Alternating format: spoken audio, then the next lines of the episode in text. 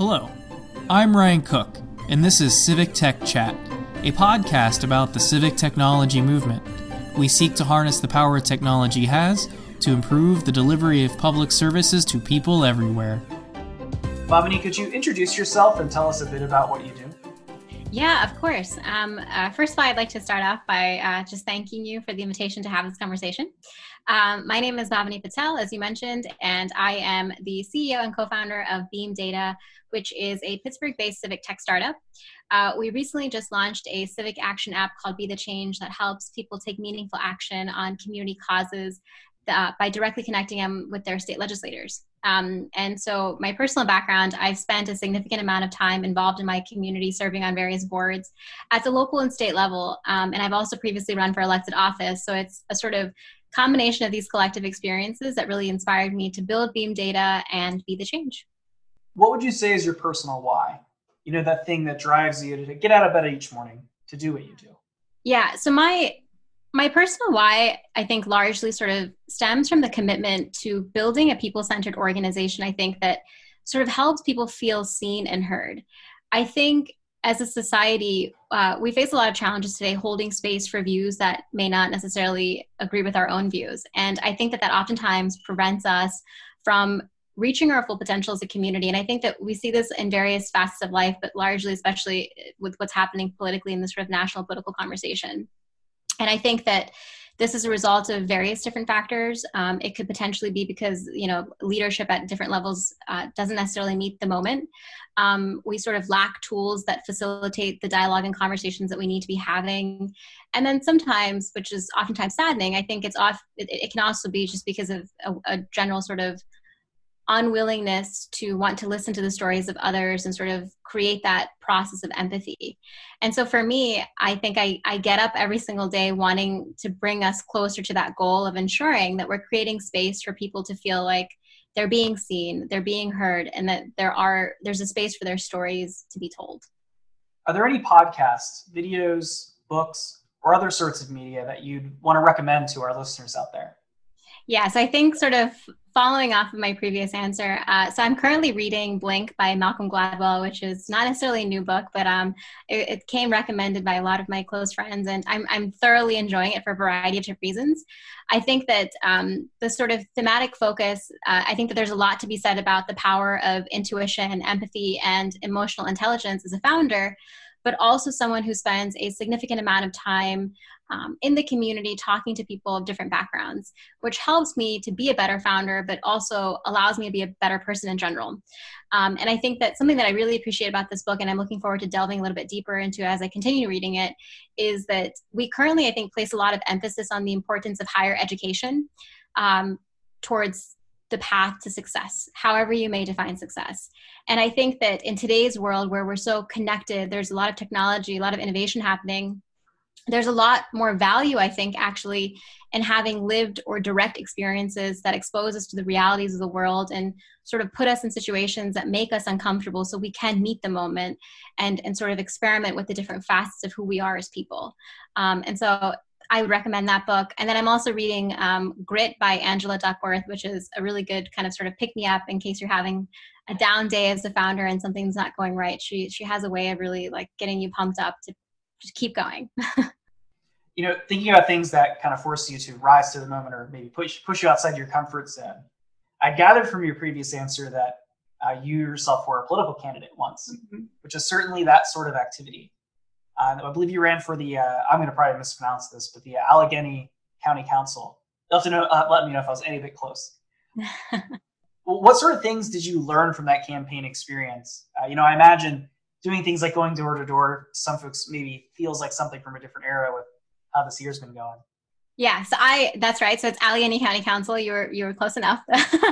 um, so I, I I was lucky enough to have run last year. I couldn't imagine being a political candidate in the current environment. I have a lot of, you know, uh, I'm genuinely really thankful for a lot of the sort of virtual events have been coordinated for current candidates. But that experience was really interesting, and so it exposed me to a completely different facet of what it means to be a Pittsburgher. I, you know, I ran in a district that's predominantly, if you're from Pittsburgh or know of Pittsburgh, um, the Mon Valley, and it also included Monroeville and Plum. And so the Mon Valley is really home to a lot of folks who sort of have deep historical roots, right? So their families, you know, they had parents that worked in the steel mills and their homes were passed down to them through generations and they sort of lived in those those those communities. And so there's like a deep sort of tie to that neighborhood sort of feeling. And so for me, you know, I was born in Baltimore, Maryland, and I grew up in the Pittsburgh area and went through K through 12, but I my mom came from India and there's that sort of immigrant background, that immigrant story. And so I've never sort of experienced what it means to be a true Pittsburgher and to be tied to that that historical narrative of what it means to have family that worked in the steel mills or to have family that had sort of the background of being veterans and, and, and so on and so forth. And so being invited into these homes and having those conversations and having folks actually take the time and carve out the, you know time to tell me about their lives was just a phenomenal experience. And and then being able to do the same and tell them about who i am as a person. Um, and so it's those experiences knocking on doors and having those conversations as a political candidate that truly i think inspired me to want to create some essence of that in the be the change app and the platform and the company that we're trying to build. Um, so that was sort of the inspiration behind why we did what we did and so, as you mentioned, you have you have that app, and I believe it's now launched to to the public in some way in the store. Is that is that accurate? That's correct. So we launched on August 6th. We're currently in the App Store, and the Android version is coming soon. I saw that your first partner, in this case, is State Senator Jay Costa. Uh, to give listeners context, they represent the 43rd district and are the leader of the Democratic caucus for that chamber. I imagine there was a considerable amount of effort needed to get buy-in from an office like that. Uh, so, how did you go about doing that? And uh, is there a strategy in what you have in mind, kind of going for this district as a starting point? Yeah, so I uh, I was really lucky to have approached Senator Costa. Senator, senator Jay Costa is actually my state senator in the 43rd State Senatorial District, and so I'd been following a lot of the work that he's been doing, and he's always just been a really great advocate and very public advocate for wanting to explore technology, wanting to understand innovation. Um, his district is actually home to Carnegie Mellon University, University of Pittsburgh as well. So there's a lot of research component that he has to keep up with just as a as a legislator. And so having known that. Um, um, I sort of approached him with this idea and, you know, kind of talked about my own race and why I was inspired to do this. And it, it was actually not surprising to me that he agreed to it. I mean, it was a very basic idea just to create a platform that could improve communication. And so um, at that time, you know, we had had the conversation about a year ago, and then we launched about a year later, obviously in August. Uh, but the timing of it was also really critical because at that point, um, situation around COVID nineteen had peaked as well. And so, as a state senator, he was facing a lot of challenges, as many other elected officials, just being in the community because a lot of the in person meetings, town halls, and so on and so forth had come to a halt. And so, the launch of the app be the change the timing was actually really great too because we were able to facilitate that sort of communication gap to ensure that he could still stay connected and keep keep pulse of what's happening in the district um, and sort of create a new avenue for people to engage with him. Um, and so that's sort of yeah that that was sort of the the approach that we took. And so we launched with him as i mentioned. We're sort of doing a pilot launch in the 43rd district with senator Costa trying to work out the bugs in the app trying to get a sense of you know what we need to add in terms of feature in order to scale it and so, after about a couple of months of piloting with him, we're hoping that we'll be in a place where we can actually make the app accessible to other state senators in Pennsylvania and then hopefully uh, scale and expand from there. So, I, I think I'm hearing there that then that office has already been using the app for a non zero amount of time. Am I hearing that accurately? Uh, yeah, so we launched on August 6th. Um, so, yeah, they've been onboarded since August 6th, and we're currently in the process of just getting the word out to the constituency, doing different marketing efforts in the environment of COVID 19, letting people know that he's on there um, and that his you know, legislative aides are responding to different concerns and questions. So, it's been about, I think, roughly two and a half weeks today. So, I imagine that's that's not a very lengthy time to have gotten feedback, but uh, have you heard anything from their office in these like kind of first moments dipping the toes in the water by using technology in this way? Yeah, so I think I think one of the things that they were excited about was creating a platform um, where there could be constructive dialogue, direct answer, and question. Sort of, you know, a lot of folks don't necessarily feel comfortable picking up the phone and having a conversation with their state senator's office because they don't know if they're asking the right questions, and you know, some people don't want to go to the length of actually doing the Google search that's necessary to find that contact information, et cetera. Especially another reason I think that um, they were excited about coming on board was to be able to engage uh, younger audiences in the political process too right? So when we when we talk about voting and you know get out the vote and make sure that you vote i think that the way that you inspire people to vote is when they feel like they're connected to their communities right? When they feel like they you know reached out to their state senator or their state representative and they were able to have a dialogue and they feel invested in their community. And that's sort of what inspires them to go out and want to cast their ballot. And so i think that it's it's um an app like this truly does engage a different sort of demographic of populations as well in the district. Um, and so that's one thing that we're really excited about kind of tracking as we go forward is to see if there's a difference in who they're able to reach in terms of age uh, race and that sort of thing. And I, I would imagine that like just the act of like trying to reach folks to let them know hey like this is available to you. As this like cool tool you can use. Is probably in of itself like that first challenge the first hurdle. Uh, yeah. what sort of things are y'all doing to try to uh, get, get get it out into the community if you will. Yeah so that's that's really interesting. So i think i think for sort of any app idea i think marketing and figuring out how to reach the people that you want to engage in a conversation and get them to download the app is sort of like the million dollar question. And so for us you know with the elections coming up in november i think there's already a lot of dialogue happening around you know mail-in ballots covid-19 different concerns about unemployment and so on and so forth. And so we've been relying on a lot of basic strategies of uh, reaching out to different partner organizations, community organizations that are doing a lot of grassroots work in the district, and asking them to work with us to get the to get the word out. You know, if, if they have any questions around unemployment, COVID nineteen, you know, they can use this app and directly get a response. Uh, we've obviously been relying a lot of social media. Um, you know, things like Facebook, Twitter, um, Nextdoor, and and things like that to get to get the word out. In an ideal situation, we would have had sort of a bigger launch party, but obviously that's not possible right now. Um, and so we've also been forced to adapt in many ways, just thinking about marketing and outreach approaches. Uh, but you know, people are really supportive. I think that they see value in something like this, and so finding partners and being able to use their sort of social media real estate to get the word out has been a really effective work for us. And I will also add that you know, I mentioned that Carnegie Mellon University and University of Pittsburgh are also in the district. And so that means that there's a lot of students that are going to be coming in back into the area and there's sort of a lot of unanswered questions around COVID-19. And so we've been focusing on partnering with a lot of the different student-led organizations at Pitt and CMU to let them know about the app so that if they want to share different things that they're noticing around COVID on campus, that they can do that via the app and make sure that people understand what's happening on campus so we can sort of prevent anything, you know, from from escalating if there are concerns. Uh, so we've mentioned COVID a couple of times now with this as being part of the why, uh, talking about using tools to kind of try to rise to the challenge of how do we have like a normal functioning government or normal functioning interaction between a uh, leadership figure and their constituents in a time when you know we can't be in the same room together. You can't just go to their office and and talk. As you've been thinking about this you know through the course of this work like what kind of role do you do you see technologies like this app or, or others playing in trying to help facilitate these types of interactions?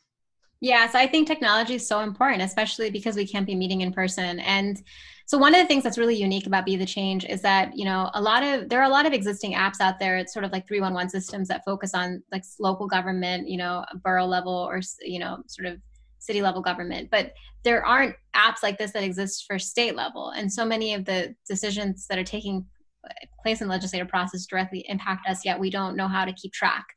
And so I think that that's one way that we're really sort of unique. And the second thing is that I think the role of technology. So that's sort of like the education component, right? Using technology to educate people about state government. The other sort of way that I think we're unique is we invite people to share community causes on this app and we allow them to upvote and downvote the posts that have been made by neighbors or people in their community. But we've sort of blocked off commenting and have reserved that essentially for elected officials to sort of move away from the sort of nasty discourse that we might be seeing on other platforms because we don't want to make the focus of the platform about moderating speech or you know kicking people off. We want to be able to create a space space where people can actually have their questions answered. And so i think it's it's a very simple idea in many ways. I, I don't think that there's anything really that's complex about the app but i think being able to build something that especially i'm sure you know like building civic tech that's a, you know adoptable by different legislators and people who may not necessarily be too tech savvy it's really important to create something that's simple but effective and and gets the job done. And so i think that in many ways that's what be the change represents. That's what we think of in terms of civic tech and and, and what we're trying to create with beam data. I think it's a really good segue into the, the next question i had and that's the uh, the challenge and it's around the challenge of building technology that serves like a community at large like a whole mm-hmm. population. You know, one doesn't in the situation of something like this, one doesn't have the ability to kind of pick an audience and design for that audience. As I, I think you were alluding to a bit there by like, you know, you, the experience level with technology is going to be all over the place when you consider the population as a whole. how are we looking to approach the process of creating something that any constituent might try to pick up and use? Yeah, so for us, I mean, that was largely like when we were when we were sort of doing the designing of it, the UI UX, we were really lucky because at that time we were actually able to do a lot of like the market research and have conversations with folks and put the app in front of them and really dilute it to a level where we could simplify it as much as possible. And so I think our design process, we tried to be as community focused as we could. Um, and that was the result. I mean, you you know you can see that in the sort of app that we've designed now. But moving forward, in terms of thinking about adoption and bringing people of different backgrounds and different groups to actually like use the app for us the priority really has been focusing on building partnerships with grassroots organizations people who are living in certain parts of the community that may not necessarily know how to connect with their state legislators you know working with youth groups for example to get them to adopt the app so that they can talk to their state legislators. That's really been our priority in, in terms of thinking about usability.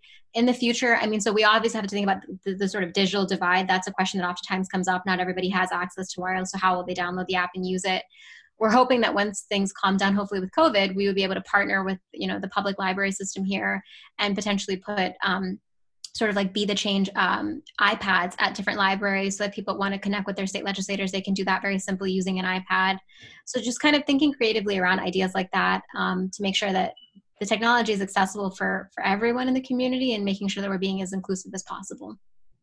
I imagine there's uh, probably a, a fair number of folks out in, in our audience that have also find themselves often thinking about those sorts of partnerships and how they relate then to like the tasks they're doing, whether they're working in government, working for like a nonprofit, uh, working for an organization, maybe not too different from yours, that's trying to like partner with some part of the, the governmental process. They might be curious to hear like what what sort of like tactics have you mm-hmm. employed, you know, trying to one like find organizations that feel appropriate for that sort of thing, and then also to like get buy-in to have a sort of partnership happen. Yeah, so I think one of the biggest things for us is, you know, even in the, the design of the app, the sort of marketing, even the website, we it's quite obvious that we're mission focused. And so at the root of it, we we we stay consistent with our messaging that we truly are focused on getting people connected to their local government. And so when we are reaching out to different partners, that's sort of what we lead with, right? We oftentimes work with different organizations that are trying to engage youth in different community led projects. And so our approach in that case would be, oh, like, have you thought about taking the community led project that you're doing within your organization and actually letting your elected official know about it, right? Because when you're doing something that's so enclosed and you're focusing on something, there's a lot of knowledge and insight that usually comes from that process and that project with different mentors coming in and leading the project. Um, so if there's a way for you to very easily log on to an app and share the knowledge points that you've gathered and let your elected official know, I think there's benefit from that. And that's sort of how we've approached it. Um, and that sort of kind of encapsulates the idea that people who live in their communities, people who are interacting with their communities are sort of the experts in their neighborhoods and they have the valuable knowledge that's necessary sometimes to resolve certain challenges that an elected official may not know how to approach. And so I, I at least think that a lot of um, elected officials would be open to that sort of feedback loop where they, you know, there's something that they're getting new information and that they can act upon that. Um, in terms of uh, working with student-led organizations um, on, on campus, I think that again, going back to the situation of COVID nineteen, I think that that's something that we're still all trying to figure out how to approach. And there's been a lot of um, interest on that note because when people do notice things that are related to COVID nineteen, they really don't know where to share that information. Um, so having technology where they could sort of outlet that and and get constructive response, as opposed to just tweeting it, where anybody could reach it and respond to it. They they've at least told us that it feels more constructive to put it on a platform like this where they can solicit some sort of response and speaking of that that sort of community engagement, I did see in a blog post on y'all's website that at some point you've created a community advisory board. And in that post, it mentioned that uh, part of what the group is for is that they're meant to have visibility into how uh, the decision making process works to hold it accountable. Can you tell us a bit more about that board and the role you're intending to have it play as, as you're going forward? Yeah, so I mean, for us, one of the primary focuses when we had the idea of Be the Change was to make sure that we're building technology with community, not necessarily for. We didn't want to build something and then just like assume that people would adopt it. Um, and so for us, from day one, it's all been about you know having conversations with folks and asking them like, would you use something like this? In what environment would you find this valuable? You know, including them in the UI UX design process, thinking about different features, um, asking questions back and forth um, to see you know what they would find value from and whatnot and even whenever we're doing some testing I, we oftentimes rely on our community advisory board to ask them to test the app to make sure that the usability is sort of intuitive um, and so i think that when you when you include people in the process of building an app like Be the Change or any sort of technology, I think that you're also likelier to build trust. And I think that building an app like this that does have a political element to it that, you know, is dealing with civic action, trust is such an important component. And it's not going to happen overnight. That's a long term process that you have to consistently work towards, and you have to make sure that you're threading that and weaving that um, in every decision that you take as a company and as you're marketing the app and who you're partnering with. And so we heavily rely on our community advisory board for insights to keep us in check, to point us in the right direction when it comes to potential new partners, thinking about new features um, as we grow and expand. If there's a listener out there that's hearing about this concept of a community advisory board and they're like, oh, like didn't I haven't thought of that before. That sounds like it'd be really cool for for my project or the thing we're working on. What advice would you give them as they're thinking about that and thinking about things like how do I pull this group together? What should our interactions be like? Uh, what kind of role should I be striving to have them have? Yeah, so I think for for the way that I sort of approached it and, in, in, our team, whenever we were brainstorming this, the way that we thought about it was we would identify about four or five people in the community that are sort of like the change makers, right? Like you hear them, they're trusted community leaders. They're the ones that people usually go to when there's a project or something that needs to be done in the community. And we basically approached them. We were incredibly authentic about what we're trying to do. And sometimes they said yes, sometimes they said no, but that's okay. Um, and the ones that did say yes, we would have a phone call conversation with them. We would explain what we're trying to do. Um, and we would ask them if they'd be interested in serving on the board. Um, and if they weren't, we would ask them to introduce it to somebody. And so it's through that sm- snowball method that we were able to build up a group of people that we, we knew that were, you know, well versed in the communities and the neighborhoods that they came from.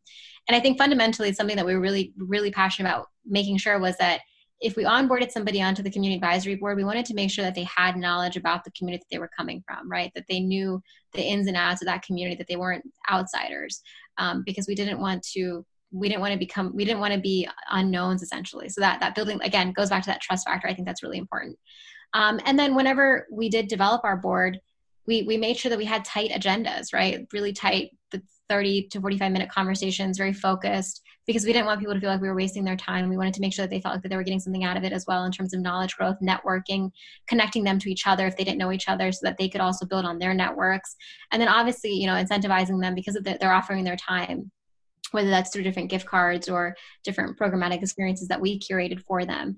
Um, so it was really important for us to make sure that it was um, they were it was mutually beneficial. And I think that when you're thoughtful and intentional about that, people want to give you their time because they don't feel like they're being sort of used. You know, it feels like they're they're contributing something that's that's impactful, but they're also getting something in return from that. Now that you're on the other side of the the launch of getting the thing out to the public I imagine there's quite a bit of build up, like, you know, can I get the, can, we as a team get this thing done on the timeline we want to? And then, oh crap, now it's in the App Store.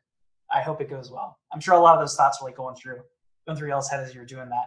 But now that you're past that, uh, are there any like lessons learned along the way that you'd be willing to share with our listeners about all that stuff that happened before? Yeah, so I think the biggest lesson I'm sure this is probably not this is probably quite conventional, but it's it's the truth is that you're it's never going to be perfect in time for launch day you're always going to feel like you've missed something or you know this feature is not working correctly or, or something and but i think i'm so happy that we did launch when we did launch because the reality of it is and i've been told i've been given this advice a million times and i didn't understand what they were telling me until i actually did it which is that it doesn't matter. You just have to get it out there. And until you get it out there you will not know how people respond to it. And it's it's um, the best advice the best sort of feedback loop is when people start using it and it's actually in that environment. And then you can start making decisions and responding accordingly to build a product that's the perfect fit and that's something that your your the the, the market wants.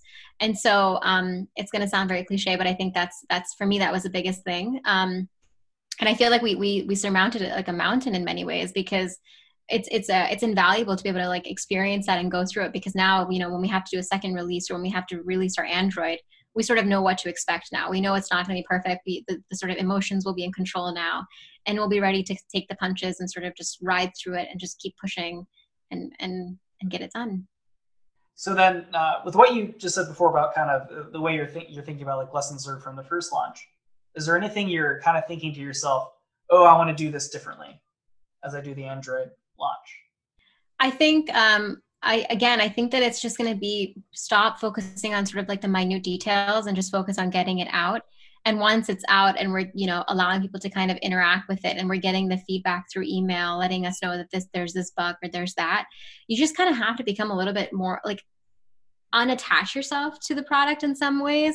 Like you it's it's difficult because you spend so much time building it. It's like your baby like you you know you want it to be perfect but you just have to kind of detach from it and put it out there and once you detach yourself from it you take that feedback with a lot more appreciation and it doesn't seem like it's an insult or like somebody's calling you out but rather like this is good like we want to embrace this feedback so we can get iterations out and get it done and so i think that this time around the emotions won't be as high. I, I feel a little bit more detached to it. Like I'm ready to put it out and just get feedback so we can iterate on it and get the final version and that so we can actually start focusing on new features and new updates.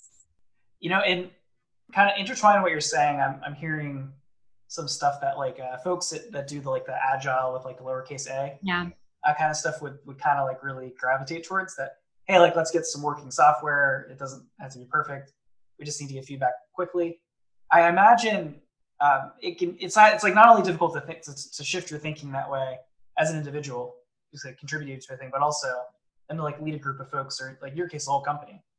That's like that. Um, I don't know, like what sort of things are you doing to try to like keep all of the moving pieces in track for that methodology?